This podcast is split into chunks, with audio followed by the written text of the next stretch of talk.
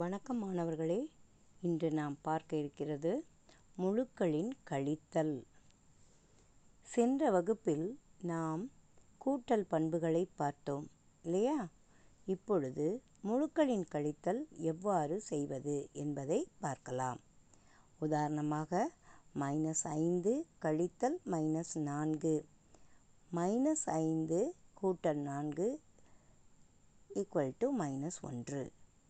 குறை முழுக்களை கழிக்கும் பொழுது அதன் வேறுபாடு அதிகரிக்கிறது என்பது நமக்கு தெரிகிறது. மைனஸ் நான்கின் கூட்டல் நேர்மாறு என்ன? ப்ளஸ் நான்கு.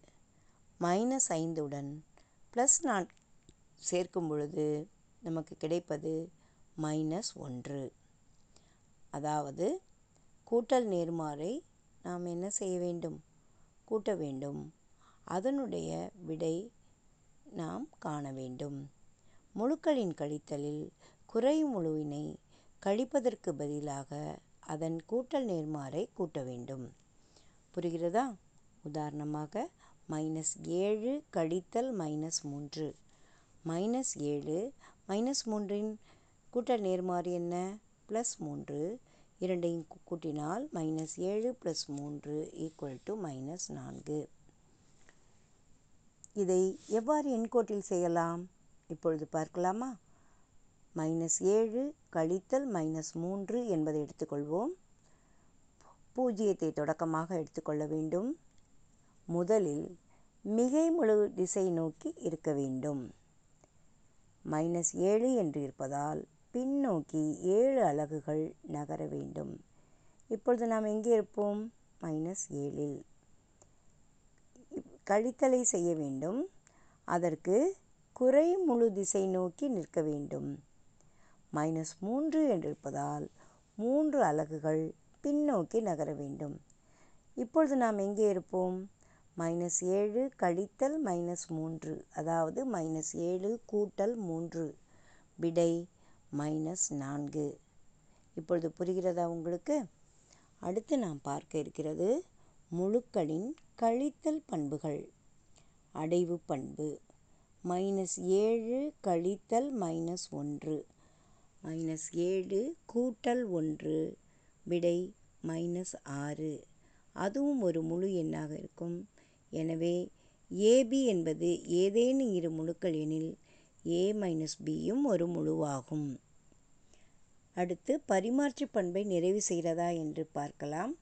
மூன்று கழித்தல் மைனஸ் ஐந்து.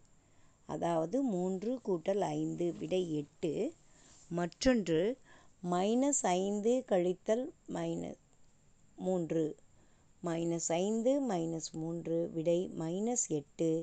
இரண்டு எண்களும் சமமல்ல எனவே கழி முழு முழுக்களின் கழித்தல் பரிமாற்று பண்பினை பெற்றிருக்கவில்லை என்பது தெரிகிறது.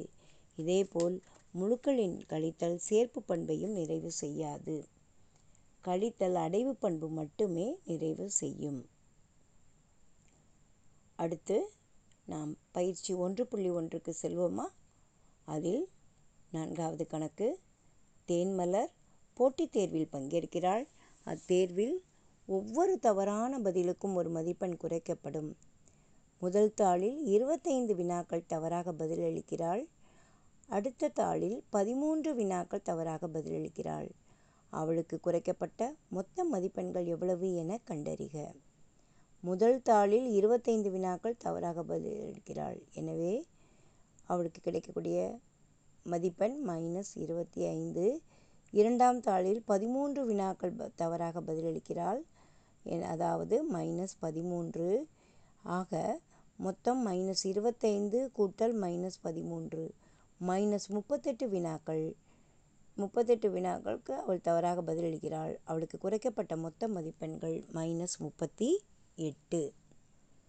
அடுத்த கணக்கு பார்க்கலாம். ஒரு வினாடி வினாவில் மூன்று அடுத்தடுத்த சுற்றுக்களின் சுற்றுக்களில் குழு ஏ பெற்ற மதிப்பெண் ப்ளஸ் முப்பது மைனஸ் இருபது பூஜ்ஜியம். மற்றும் குழு பி பெற்ற மதிப்பெண் மைனஸ் இருபது பூஜ்ஜியம் ப்ளஸ் முப்பது எனில் வெற்றி பெற்ற குழு எது? முழுக்களின் வரிசையை கூட்ட இயலுமா? ஏ குழுவில் மொத்த மதிப்பெண்களை காண நாம் என்ன செய்ய வேண்டும்? மூன்று எண்களையும் கூட்ட வேண்டும். மைனஸ் இருபது கமா பூஜ்ஜியம் கமா ப்ளஸ் முப்பது.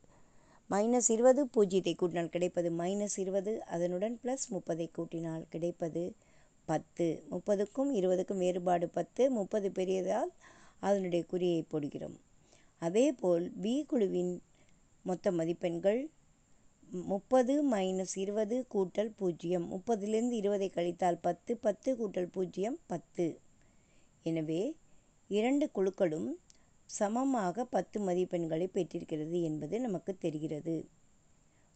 முழுக்களின் வரிசையை மாற்றி மாற்றி எழுதினாலும் அதனை கூட்ட இயலும் என்பது இதிலிருந்து தெளிவாகிறது. அடுத்த வினா கூட்டல் குறிக்குள் அடைப்பு குறிக்குள் பதினொன்று கூட்டல் ஏழு ப்ளஸ் பத்து மற்றும் பதினொன்று கூட்டல் ஏழு ப்ளஸ் பத்து சமமானவையா? எந்த பண்பின் அடிப்படையில் சமம்? முதலில் அடைப்புக்குறிக்குள் எண்ணை கூட்ட வேண்டும். பதினொன்று கூட்டல் ஏழு பதினெட்டு. பதினெட்டையும் பத்தையும் கூட்டினால் கிடைப்பது இருபத்தி எட்டு. அடுத்து ஏழையும் பத்தையும் கூட்ட வேண்டும். பதினேழு. பதினேழுடன் பதினொன்றை கூட்ட வேண்டும். கிடைப்பது இருபத்தி எட்டு. எனவே இரண்டும் சமமாக இருக்கிறது. கூட்டலின் சேர்ப்பு பண்பை அடிப்படையில் சமம் என்பது தெளிவாகிறது.